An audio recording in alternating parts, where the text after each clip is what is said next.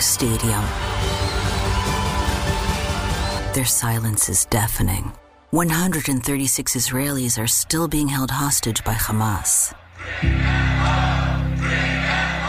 Bring them home.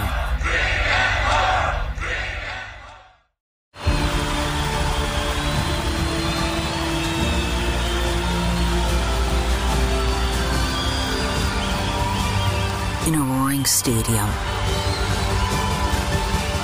their silence is deafening. 136 Israelis are still being held hostage by Hamas. Bring them home.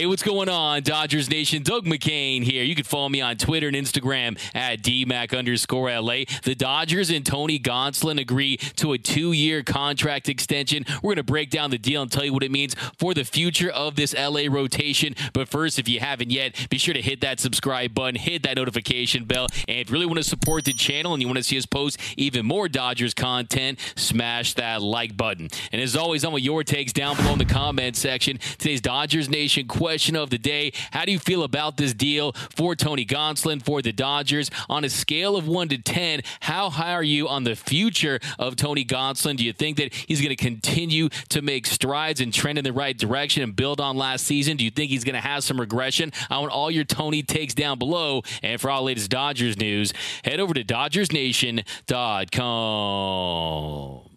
So fire up that signing siren because the cat is out of the bag. No, the cat got a bag. And of course, I'm talking about Tony Gonsolin, who signed a two year contract extension with the Dodgers. The news was first reported by the Dodgers, who tweet out the Los Angeles Dodgers agreed to terms with all star right handed pitcher Tony Gonsolin on a two year contract through the 2024 season for 6.65 million. Then following that, the Athletic's Fabian Ardaya, he tweet out Tony Gonsolin's contract breakdown per source. 2023, 3.25 million. 2024, 3.4 million. The deal has escalators for 2024's base salary based off starts in 2023, 500k for each for 14, 16, 18, 20, 24, and 28 game starts. Deal also includes Cy Young bonuses. So if you remember back a few weeks ago on arbitration deadline day, I predicted that the Dodgers might try to sign Tony Gonsolin to a multi-year extension. I predicted they would be at over $8 million. If you look at this deal, it currently sits at 6.65 million. But if you include those escalators, that could add another $3 million. And there's also a Cy Young bonus. So if everything works out for Tony Gonsolin and he does stay healthy, he doesn't suffer any big time regression, he's going to make himself a nice bag. He's going to be able to buy all the catnip that he wants. The only question is, can he stay healthy? And I think this deal clearly indicates indicates that the Dodgers do view Gonsolin as a bit of an injury risk because last season he had his breakout year. He ends up going 16 and 1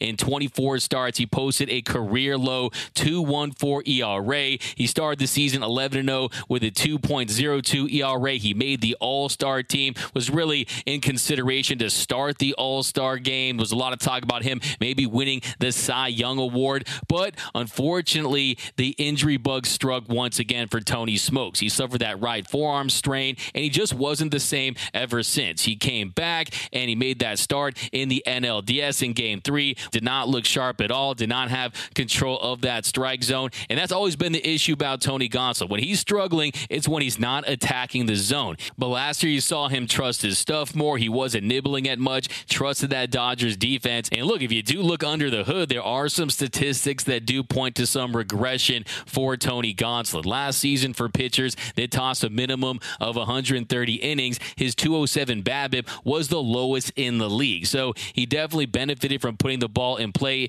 and a lot of outs went his way. And yes, he's not perfect, but he was extremely effective when he was out there on the mound. I think the key for Tony is can he stay healthy? You see that split change. It definitely takes its toll on the arm. He had shoulder issues in 2021. Last year had the forearm strain. And when he finally returned to action in early October, he did not look like that all star pitcher, the guy that was emerging as potentially a frontline starter. In two starts, he's struggled. The first one, end of the season, he went two innings, gave a one earned run. The command just was not there. And then in the postseason, in game three against the Padres, he struggled mightily. He went just an inning and a third. He allowed just one run, but the command wasn't there. Threw 42 pitches, had one strikeout, just wasn't very effective. So it's all about command for Tony Gonsolin. It's all about staying healthy for Tony Gonsolin. And look, you guys know I keep it 100 with you. I like to give you the facts and really not sugarcoat anything for any of these players. And the reality is, when it comes to Tony Gonsolin, that the postseason, for the most part, has been a catastrophe. He has a 920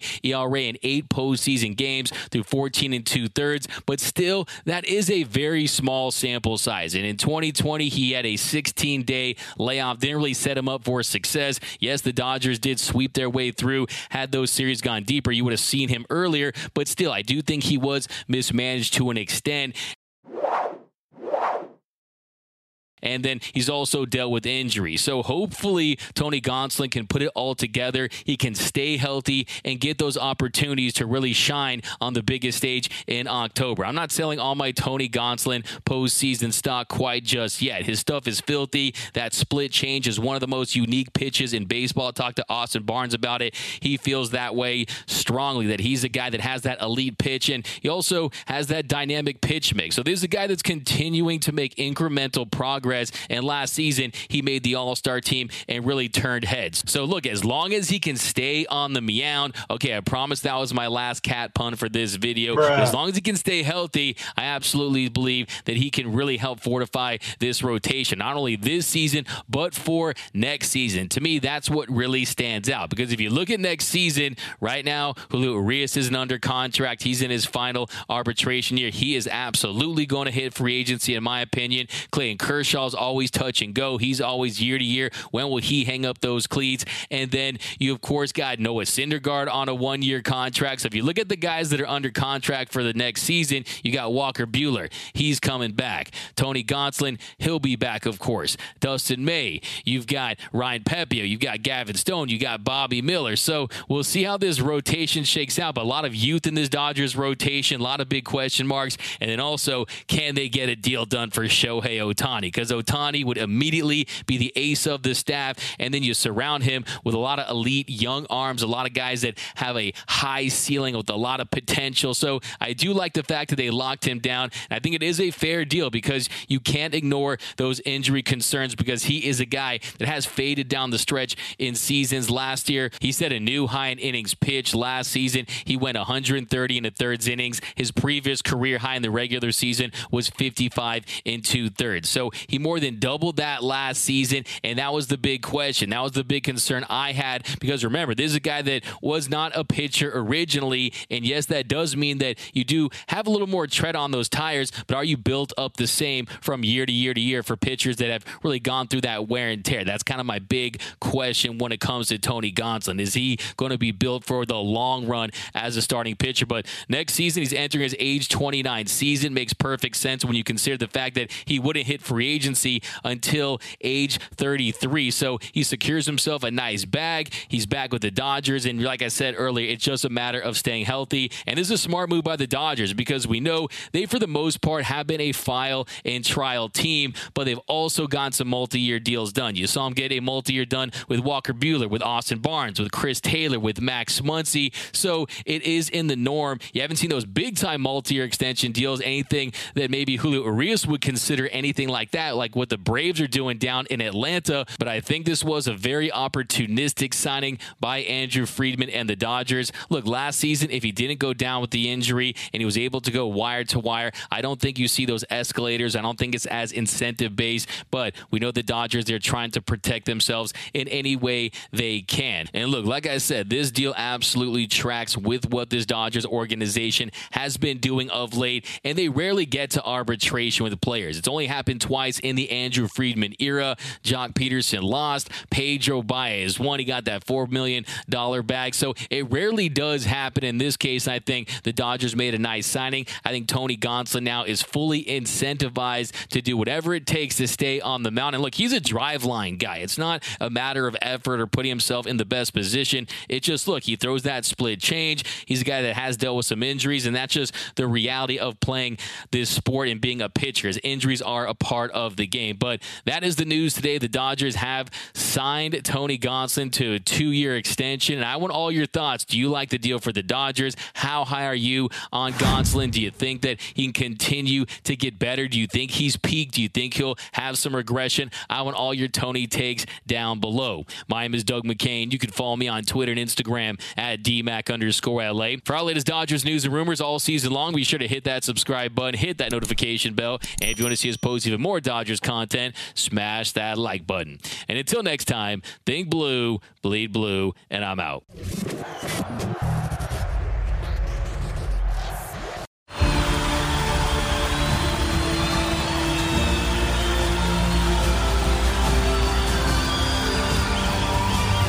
In a roaring stadium, their silence is deafening. 136 Israelis are still being held hostage by Hamas. Bring them home.